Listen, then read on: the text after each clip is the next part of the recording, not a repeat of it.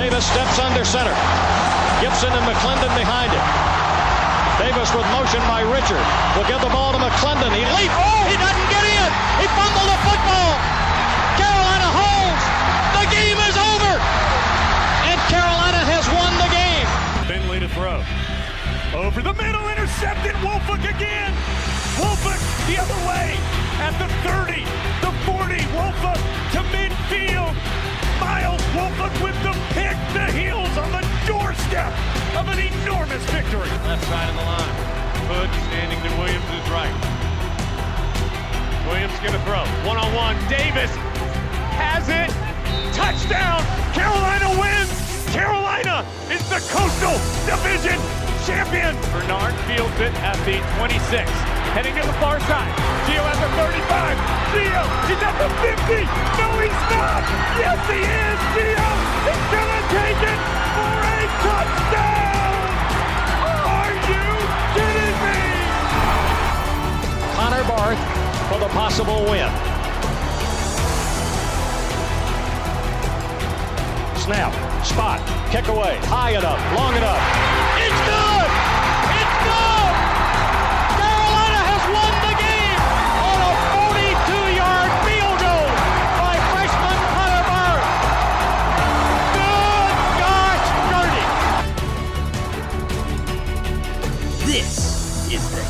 Tough Blog Podcast. Hey guys, and welcome in to another edition of the Heel Tough Blog Podcast. It's Anthony Pagnotta back with you guys as always, and we are just a couple of days away from Tony Grimes' commitment, but we are going to be talking about a couple of different things. So that means that Josh Marlowe is back with me as my co-host for this week, and uh, Buddy, well, I'm glad that you were able to drag yourself onto the podcast after I beat you down in terms of the home and home series vote uh, that we took on Twitter the other day. I'm going to take a celebratory victory lap on the podcast today. Uh, I, am assuming that uh, you're going to be okay with that.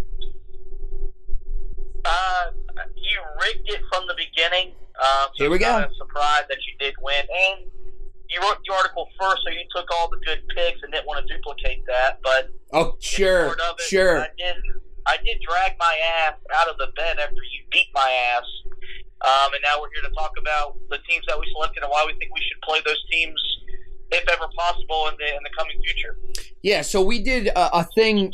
This was an idea that came to us a couple of weeks ago, and we thought it'd be pretty cool. Again, it's just you know, there's there's no things suggesting that we're going to end up actually playing these schools, but there had been some talk earlier in the off season when we were really in the the quarantine stage, probably about middle of the first month, where people were really just getting that bored, where they started throwing out, you know, who would you like to see Carolina play in a home and home?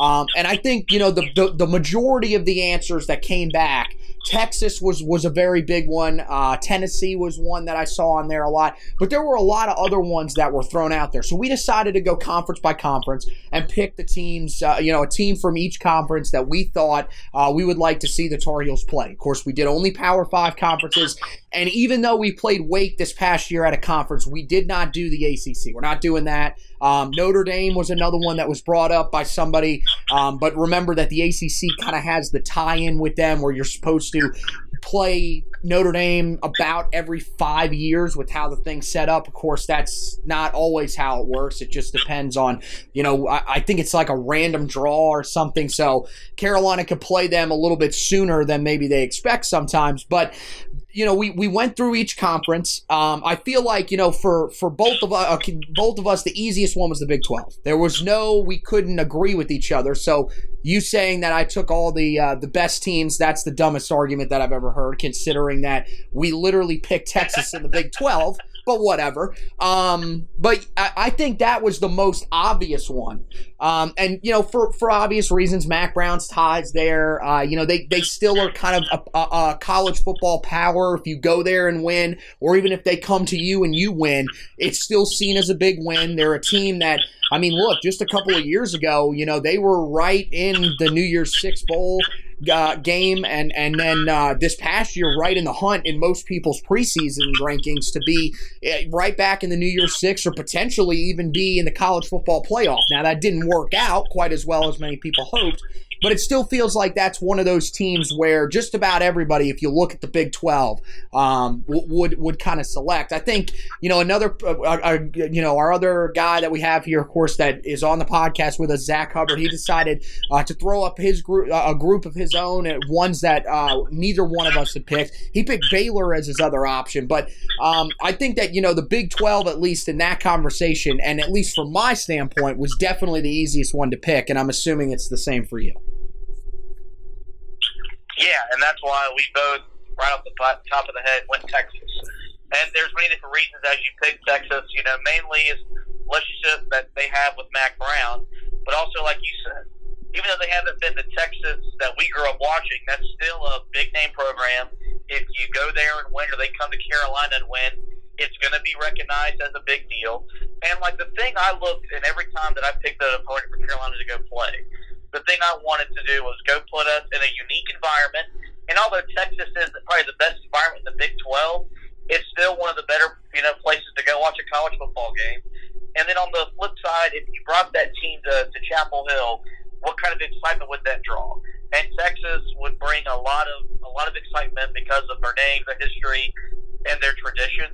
Um, you know, it's kind of funny Colin Cowherd put up a thing up the other day about tier one programs, and he put USC up there, and everyone kind of gave him some flack because I don't believe Texas was listed, but Texas is still a tier one program in a lot of people's mind because of everything they have to offer. And for Carolina and for Mack Brown, if you go there and you win, you know that's that's a lot bigger than beating Wake Forest, and it's going to put you in the mm-hmm. discussion as a legitimate contender to make it into the college football playoff, which is the ultimate goal. And that's why this discussion was brought up because non-conference resumes are becoming more and more important in the, in the playoff committee's decision to who they're going to put in. So if you get a win like Texas on your resume, it's harder for them to leave you out at the end of a regular season.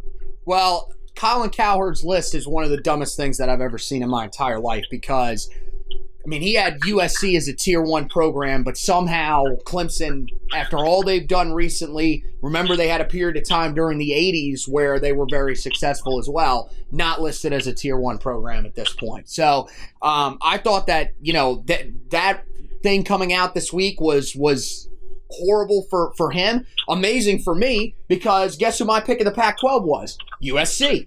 Um, one of those weird ones where Carolina has never lost to USC. They're 2 and 0. Um, now they it, it, was 1958, and then they beat them again in 1993. Um, but at the same time, I mean, Carolina, I, I think that would be a really good test for them because even if USC has to come to Chapel Hill, they're always a team that you really, especially over the last few years, you just can't really get a read on where they're at as a program because they've had some big time wins. You know, you look at who they've got at quarterback now and Kedon Slovis, who's really good. Um, they still recruit on an extremely high level. So you would think that they're still going to provide a really good challenge for Carolina. But again, it's it's sort of the theme that I went with with a lot of my teams, which was sort of a changing of the guard type feel. These teams that once were considered power programs now are kind of on the borderline, and a chance for Carolina, who has always been deemed a sleeping giant and is right back in the thick of that now with Mack Brown back on campus. I mean, there they there was a thing put out the other day by Barton Simmons uh, along with some of the other 24 7 sports writers. But Barton Simmons said that Carolina is going to be the next team that's going to bring home their first national championship. So in, in a lot of people's minds, Carolina is right back where they were probably after the 2015 season, where people said this team could be that next program on the cusp of becoming a year in year out contender.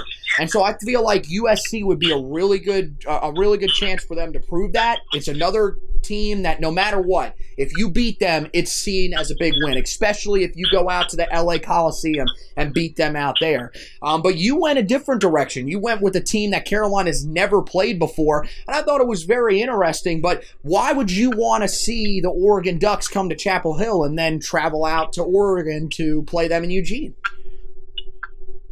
Yeah, I mean like I wrote about, I think the easy answer would have been USC or UCLA for you know location and tradition that both of those programs have had at one time in the sport. Oregon's been the best consistent program in the Pac-12 really since Chip Kelly got there and got that that thing running. And they just they're coming off winning the Rose Bowl this past year. They've been in the college football playoff. They've been in multiple of where Carolina is right now. A, another writer picked them to be their first school to win their first national championship. Um, in that 27, 24/7 Sports article that you just mentioned. So I feel like for Carolina, it, it's a it's a good measuring stick. It's not the changing of the guard like for USC is for you, but for Carolina, how do you stack up with a program that's been a little bit more successful than you've been recently over the last decade or so? But they're kind of in the same spot. Um, and then you got to look at you, know, you look at some fun things about it. Autzen Stadium is one of the more unique environments, especially at night. It's not easy to go there and win. I still think while their fan base wouldn't travel to, to Chapel Hill, it would still be a buzz around campus if Oregon showed up. Mm-hmm. I'd love to see the uniform combinations that both teams would show well would wear on whether it's in Oregon, whether it's in Carolina, mainly the Ducks, but you know Carolina's gotten flashy the past couple of years. And you know, Mack Brown's going to continue to do that because it helps with recruiting. So that would be fun. But I feel like that's just another way for Carolina to gauge how far have they come under Mack Brown. They took a big step last year, winning those seven games. When you beat a team like Oregon, who just won the Rose Bowl, that that's going to say a lot. It's another message to the country that that Carolina football is a team to be reckoned with. Well, to be fair, USC is only a few years removed from the last time that they were in the Rose Bowl, although uh, that doesn't seem to be helping Clay Helton's case. But uh, those two conferences really were pretty easy. I felt like those two had one or two, maybe at the max three teams that we could really get behind. And so then we moved on to the two conferences that were a little bit tougher. Um, I think we'll leave the, the Big Ten for last because to me that was the toughest because there's really just no form, there, there's not a ton of former history there. There's not really an established, um, you know, disagreement between the fan bases like there is with some of the SEC fan bases.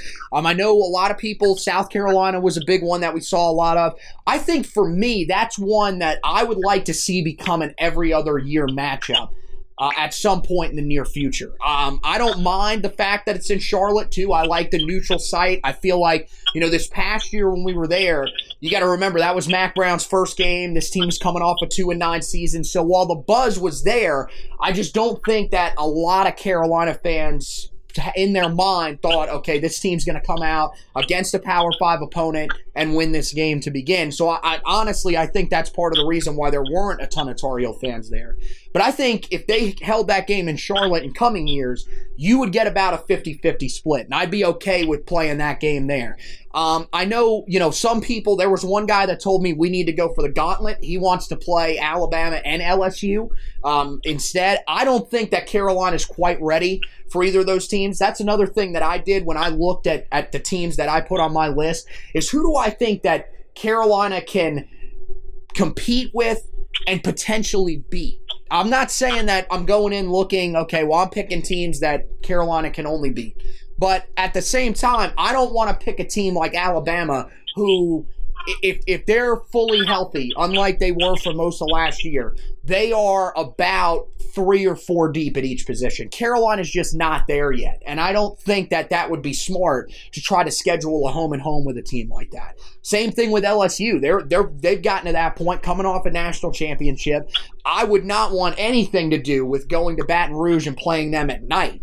Um, so I, I feel like those two were kind of left off. And then I don't know about you, and I'd be interested to hear what you have to say on this one. Georgia was one that was thrown out a lot, but I feel like playing them a, a, few years ago in Atlanta back in 2016, I think that takes some of the steam out of that because we've seen that recently. Now, granted, it wasn't a home and home, but I feel like we've we've played them recently, and that feels like one that we've seen it, but yeah, we don't. Uh, to me, I wouldn't really be overly thrilled to see it again. I think there's better matchups. Yeah, I mean, you, you bring that up. We just recently played them. It didn't end well for Carolina, and and so that's that's I, one of the reasons why I left them off. And I agreed with you. Alabama, hell no.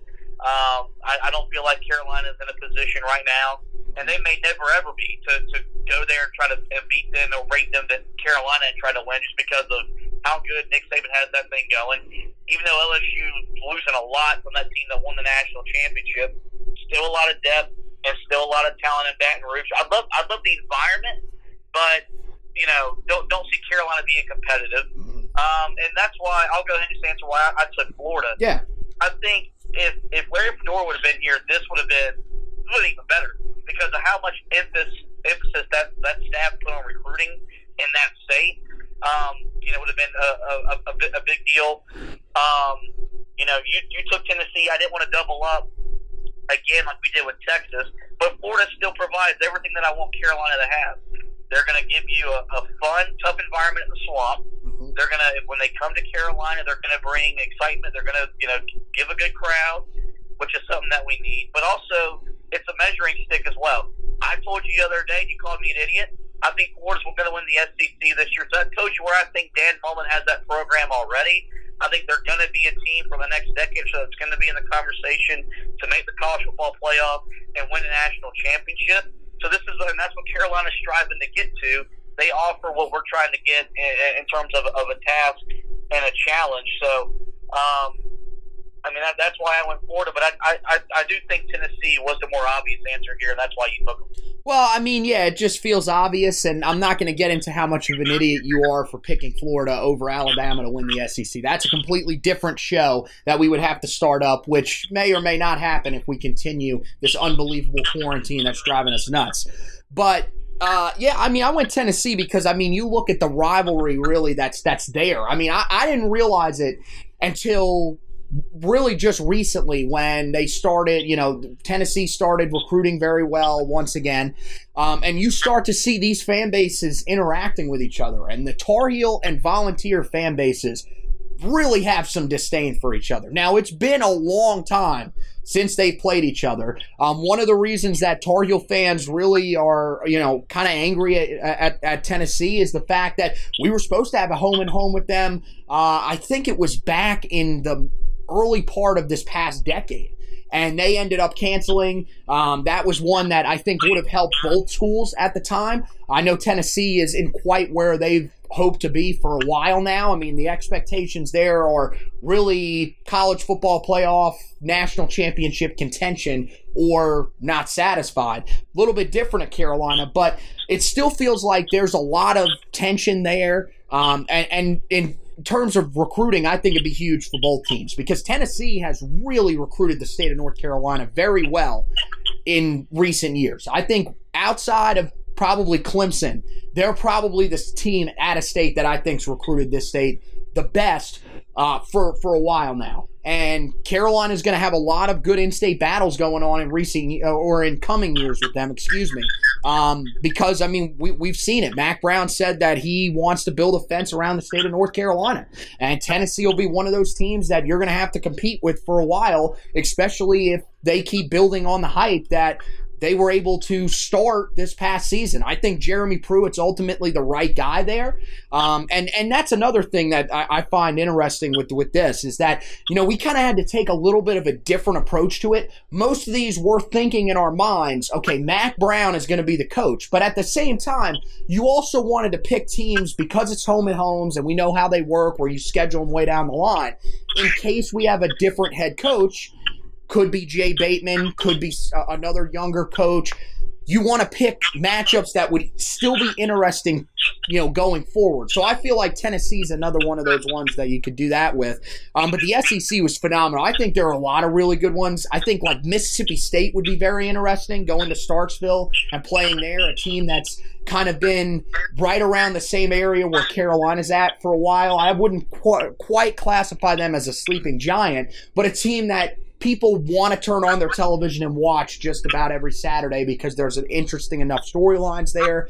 Um, I personally love Ole Miss. I love when the Rebels are good because I love Vaught-Hemingway Stadium. The environment there when they're good is very good and it's it's very tough and would provide a nice test. Um, but there's so many great options uh, in the SEC. But yeah, ultimately um, we go with uh, Tennessee and Florida, who I wanted to mention. Carolina has a winning record against seven two and one. One of those weird ones ones where uh, Carolina really has dominated that all time series. So uh, that one might actually end up working out well for us. Uh, then we'll go over and we'll wrap it up with the Big Ten, our look uh, at the Big Ten. Again, as we said, plenty of great options. I mean, you can go into the Big Ten West. Just about any team out there is a pretty solid matchup because basically, let's just let's just say it, they're just about all the same team out in the Big Ten West. I mean, Wisconsin's been the most dominant for for a couple of years. Um, but really, I mean, every other team out there, you could put them in any order just about any other year, and they'd probably finish in a completely different order because they're all just in about the same spot. Um, Nebraska's one that you mentioned. Uh, interesting history. Uh, still a tough place to go. Another one of those ones where, because of their program history, if you win there, it's seen as a big win. Um, and then, you know, you go over to the Big Ten East, and I think that was kind of where we got, we were going to make our pick from uh, for, you, you know, w- without a doubt. Um, I think Ohio State, like with Alabama, a little bit too much to ask because they're they're one of those teams now, and especially with how well they're recruiting on the recruiting trail currently, they're going to be as deep as any team in the country. I just don't think Carolina is ready for that yet.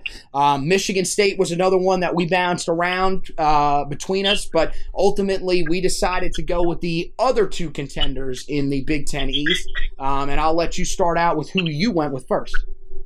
Yeah, I took Penn State. Um, you mentioned Ohio State's a little too much to ask. And you know, I, when I was going through and eliminating the process, the Big Ten West had a lot of to offer because there's so many good teams. But I feel like the East is where you've got the great teams, and I think Penn State's one of those teams that is a great team. Um, I, I grew up kind of a secondary Penn State fan because my dad loved Joe Paterno and what he stood for before everything came out about the program earlier in the, in, the, in 2010, 2011. So you know, kind of that kind of played into it. But when I was going through and oh, they met every part of the criteria that I, I, I made up to get this to happen. Great environment for Carolina to go to. You wouldn't necessarily get the whiteout because that's only for a home Big Ten game, Right. but you're still going to get a hundred and some thousand fans yelling and screaming, and there won't be a lot of Carolina fans. So you get a tough environment. They're a program that's been on the verge of making the college football playoff a couple a couple of times. James Franklin has got that that program rolling on the field and off the field recruiting. Um, so it's another it's another measuring stick. They haven't played since 1943, so you know there's no relevancy there, um, like there was with like with tennis, uh, not not Georgia or, or tennis. Uh, I'm misspeaking now. Um, so you don't have to worry about that. And so it's, it's it's a great program. It's a proud program. You bring them to Carolina, they're going to bring a fan base. They're going to bring an environment that's going to have our fan base jacked up and ready to go. And if you beat them, it's going to vault you into the conversation of a team that's going to be reckoned with for the, the, the long haul of the season, which is what you're looking at for a non-conference slate. Uh, slate. Yeah, Carolina. Uh, you mentioned that they've only had one matchup before. That was in 1943. Carolina got the win there. Um, and I'll go. I, I went with Michigan. I think you know you talk about a great environment, man. Going to the big house, playing in front of hundred thousand people. That's going to be difficult. Um, and I I kind of like the matchup from the what we've known about their program for a while now. What we think Carolina is going to become. Carolina looks like this program, no matter where they go going forward, they're going to have the offensive talent because let's just face it, the state of North Carolina in recent years, the best side of the ball that they've produced has been offensive talent. Um, and I think that's where Carolina is going to stay. They're going to be a team that's going to have to put up points to win. Um, and you would be going up against a Michigan team that historically and even to this day under Don Brown on defense is one of the best defensive teams in the country. Um, you know, I, I think that it, it would be interesting where the direction of Michigan is because, again, we don't know anything about what's going to happen there. That's one of the weirdest situations in the country with the fact that they win in nine, ten games a year and they are dying to get Jim Harbaugh out of there. But it's still a game that's seen as a big win. Um, I'm not going to say it's quite a changing of the guard because I don't think Michigan is in quite the same spot as a Texas, as a USC, as a Tennessee, where people are always asking, well, are they back? Michigan is, is is a very consistent team year in and year out. They simply have one problem. They can't beat Ohio State. So they're a very good football team, and I think it'd be a great matchup for Carolina. I think it'd be a great test, you know, going forward if it was to happen a couple of years down the road. I think, you know, that'd be a nice test for Drake Maye and Carolina's offense. That's those are the types of games that would get you ready for the NFL, and that's one that if you win that game, no matter if you bring them to Chapel Hill or if you go there and win, you're going to be vaulted into contention for the college football playoff immediately. That's a huge win. As long as you take care of business on the rest of your schedule, that's a massive win. So I feel like you know there's there's a lot of interest there, um, and, you know I think that this this was a fun little project that we were able to do. Um, we want to you know thank anybody that reached out to us uh, and, and and sort of gave their comments on the situation. Um, of course, uh, we are glad that uh, we got so much interaction on this. I was definitely not expecting as much interaction as we did get. I thought there'd be some people, of course, that would read it, but I was not expecting we'd see all these people coming out and saying, you know, who they would want to see, um, and, and so many different picks as well. A lot of different picks all over the board. So uh, we want to thank you guys for participating in that. We'll move on and talk a little bit about everything that's going on really in the general world of college football. And that was one of the main things that we were wanting to do with this edition of the podcast because well, we, we can't really ignore what's been going on with all these guys returning to campus and the numbers that we've seen coming out of some of these places. Places like Kansas State, where 14 guys tested positive for coronavirus, ended up having to shut down their facilities for two weeks. Uh, you got Clemson, 23 players test positive.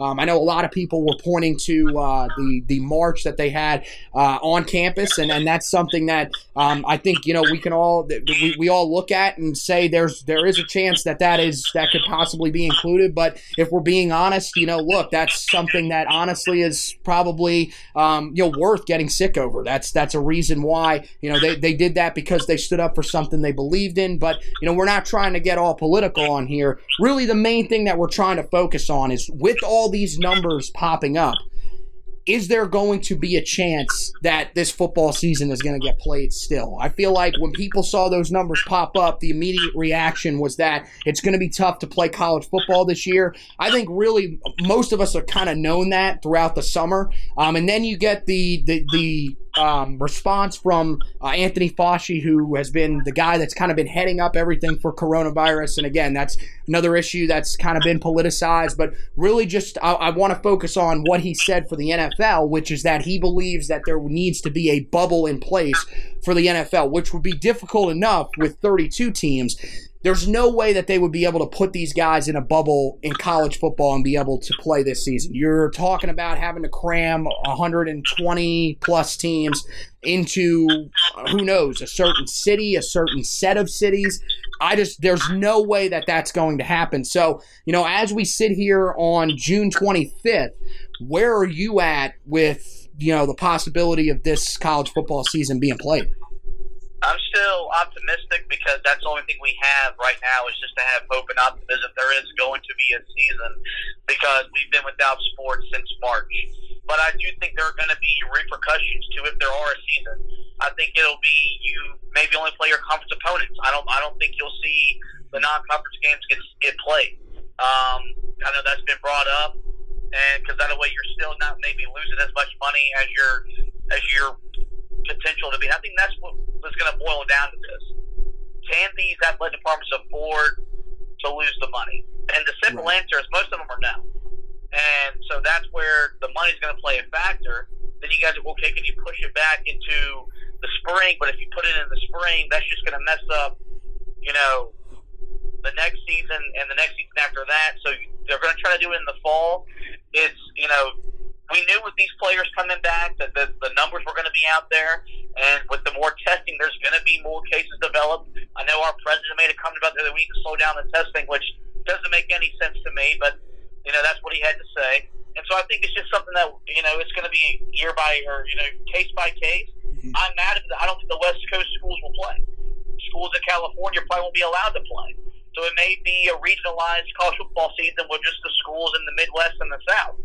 And so, I mean, I don't know, but right now, as of June 25th, I'm going to act as if we're going to have a season because right. everything we're doing right now is still leading us up to the first weekend of September. There's going to be college football. Well, that's what I've been telling people too on social media is that look, everything that the NCAA is doing right now is showing that they are going to do everything possible to have the season in the fall there is no way that they are going to just abandon that now and just decide, okay, we're going to go from here and try to find some other time to do it. No, they're going to stick with this time plan as long as they possibly can.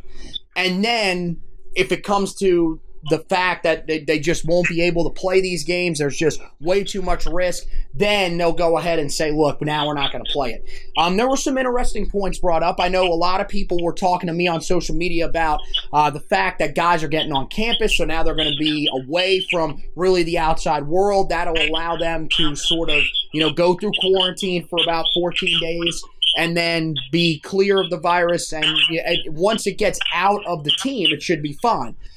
I understand what they're saying, but I think that the thing that people are that, that people have to realize is that the only way that this season probably happens in the fall if there is not a vaccine in place, which we don't think there's going to be as of right now. They said that could be coming sometime uh, in the winter, um, probably early next year. Um, I think the thing that we've got to realize is you're basically asking these guys to shut themselves off completely from the outside world going forward. Basically, when you return to campus, that's the last time that you see your family until after this this is over. Um, and the other thing is, is that you're basically telling them they are not going to class. They are going to have to do everything online. Um, with, with without a doubt, that's just how it's going to have to work. Which I think for athletes in general, that might be the direction that they're going to go in. And I know a lot of people, uh, in their response to me with that was, well, I think a lot of these guys would buy in and, and be willing to do that. I think uh, the numbers are probably not as high as you would think. I think there are a lot of guys that would say, mm, I don't know about that. Um, the biggest concern for me with that is freshmen, though. I think that you know you're going to have these guys all they're all taking online classes so there's no in-person interaction with teachers which is which is tough. I took online classes when i was in high school and in college and it's not easy. It's it's it's difficult uh, to say the least because you don't have a professor in front of you. You got granted i mean now they've got zoom and stuff like that um, but at the same time, I, I still don't think that's quite the same as being there in person with somebody. And then telling these freshmen, these guys that are going through what is normally, uh, you know, probably one of the most difficult points in anybody's life because you're basically independent for the first time in your life. Hey, by the way, you can't see your family, you can't see your friends, you can't walk around campus, you can't do this. You literally have to stay in place and make sure that you're not making contact with anybody because we need to be able to play this football season. I think that's just a really, really tough ask. Um, I, I, don't know if maybe that's how everybody else feels. Uh, I think that, you know, the, the, I haven't been able to talk to any of the players. I'd like to hear what their opinions would be on it. But I feel like it's going to be really tough to sell them on that idea. But at the same time, like you talked about, the athletic departments are going to need this. They cannot afford to miss a football season. I mean, we've seen already certain schools, Cincinnati having to cancel women's soccer. Um, I know that uh, ECU had to cancel a lot of sports. App State has dropped a lot of sports. You're going to see that, especially for the lower tier schools. Anyone outside of the Power Five, most of their athletic programs, if they do not play this season, will fold. So I think you know the the the spring football thing, I think in a lot of people's minds, like you said, it's going to mess up the schedule going forward. Um, in all honesty, what they probably have to do is you would probably have to play the guys in in the spring. Um, you know, and then in the fall, you'd have to have certain restrictions on how much they're allowed to play, or you'd have to have restrictions in the spring on how much they're allowed to play. Um, you know, for guys that would end up, which ultimately there probably will be some states that will go the route of trying to have a high school football season in the spring. If guys choose to stay for that instead of early enrolling, they would be automatically redshirted for next year. You can't play them at all. Um, so, I mean, I think there there are definitely some consequences but at the same time, I mean, I think we can both agree that if football is not played, a lot of these athletic departments are going to be in a lot of trouble. Yeah, I mean, we, we just saw where Michigan reported today they're going to lose roughly $30 million in revenue. That's a power program that, you know, is already projecting losses, and the football season may even still be played.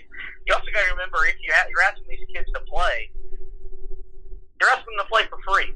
Um, and I think and I think that might be a part where this is going to get this going to get brought about patient athletes. Right. If, the, if they were getting paid, I think this is different because technically that's their job, like it is for an NFL or an NBA, MLB player. But we've even seen professional players come out and said it's not worth the risk of me playing.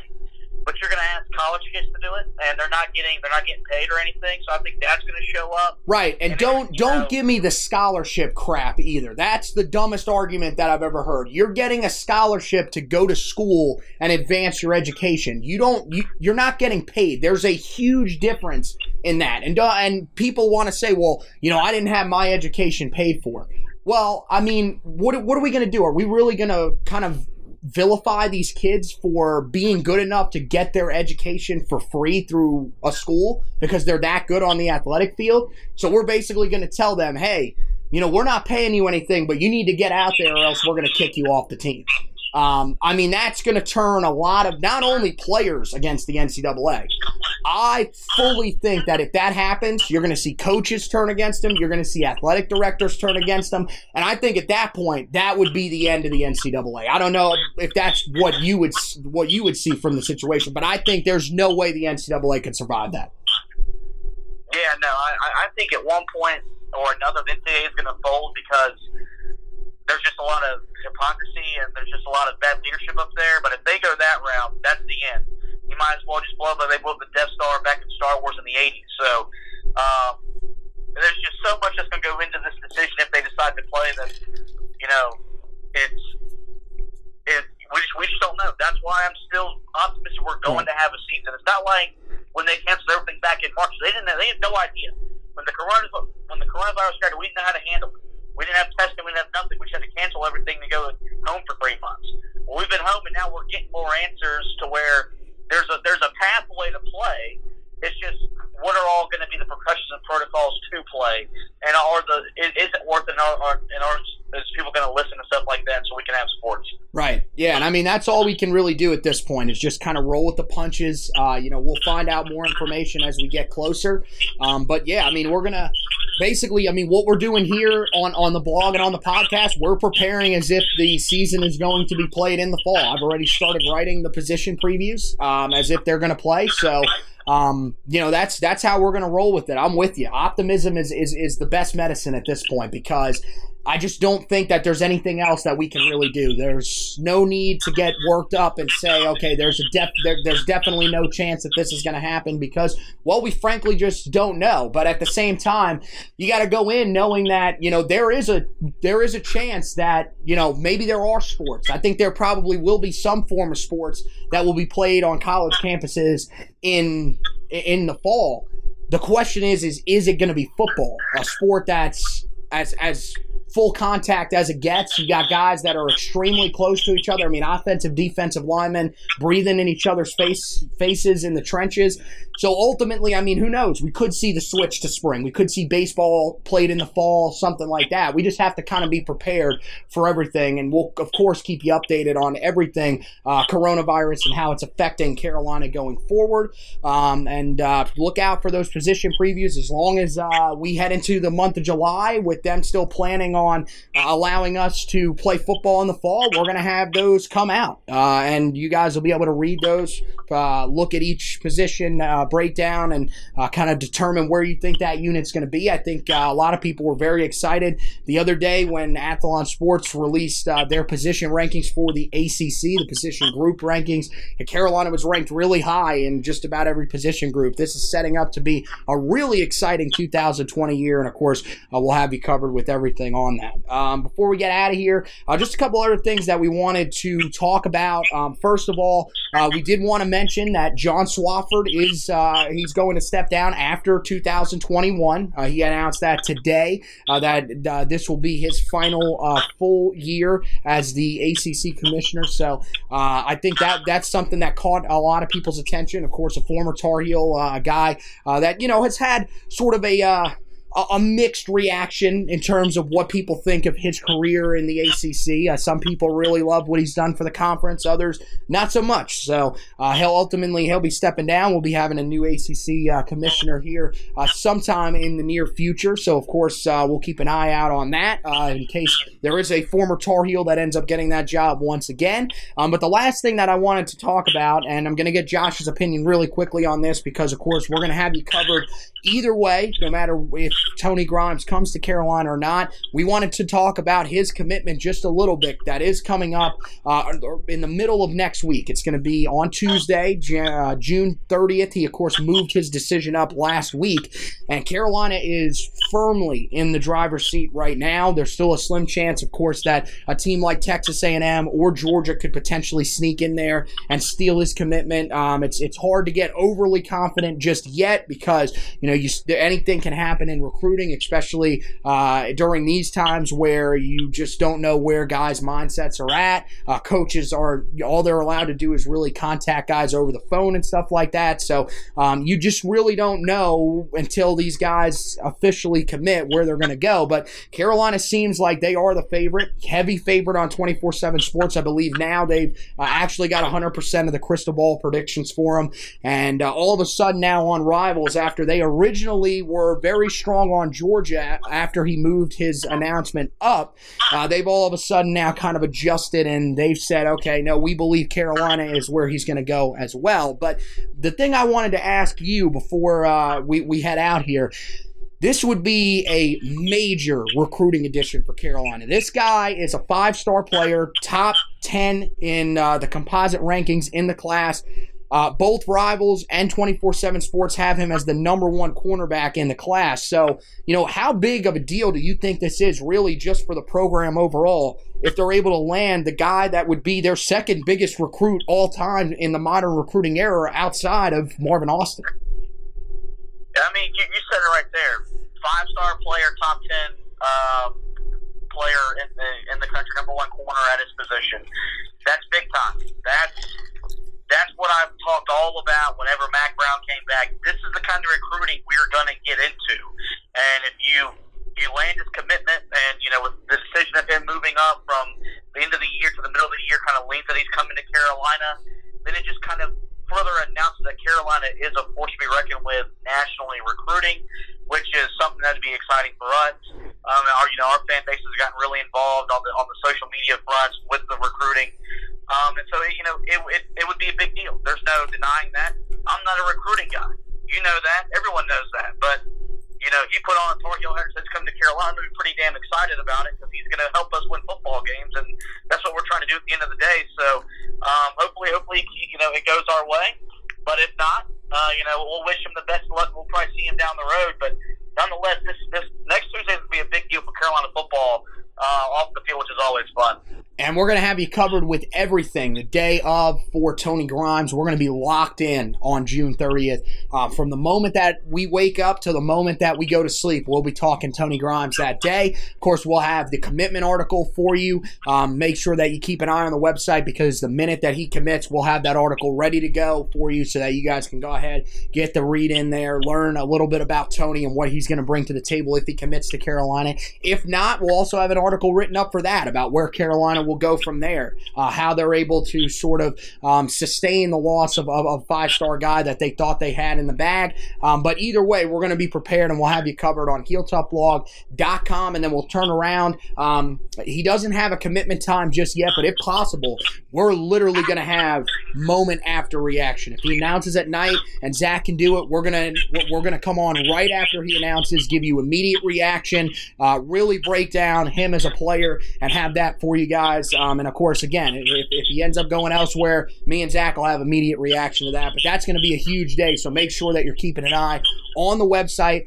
Uh, also, keep an eye on all of the social media pages because we'll be talking about them all day that day. Uh, you can find us on Facebook at Heel Tough Blog. Uh, that's the Facebook page that we have. Uh, of course, you can also uh, find us on Twitter at Heel Tough Blog on Twitter, or you can just uh, look me up. I tweet out everything that we put on the website or through the podcast feed, so you guys can check all that out at HTB Anthony on Twitter. We'll have you covered and locked in on. Tony Grimes' big commitment coming up on Tuesday. So, uh, once again, want to thank uh, Josh for coming on with us uh, today, talking a little bit about uh, that very interesting home and home series that we did, the COVID 19 stuff. Of course, we're going to have you covered as we go up uh, to the season. Uh, we have all sorts of great stuff that we're going to be coming out with. We're going to do the same things that we normally do. We'll have guys to keep an eye on for breakout season. So, our breakout players that we'll have.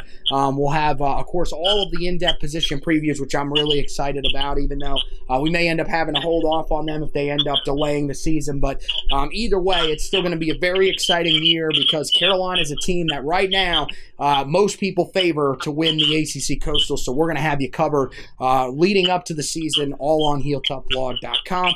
Uh, of course, uh, once again, we want to encourage you to like um, and subscribe to the podcast feed uh, wherever you listen to your podcast. And make sure you rate, review, and subscribe so that uh, we can not only see what you have to say, but we also want to help uh you know move up the rankings a little bit so that some of the people that haven't quite found the podcast yet can find their way into the Heel Tough Blog family uh, and join us here every time that we do a podcast. So, once again, want to thank Josh for hosting with me today. Want to thank you guys for listening. And as always, go Tar Heels.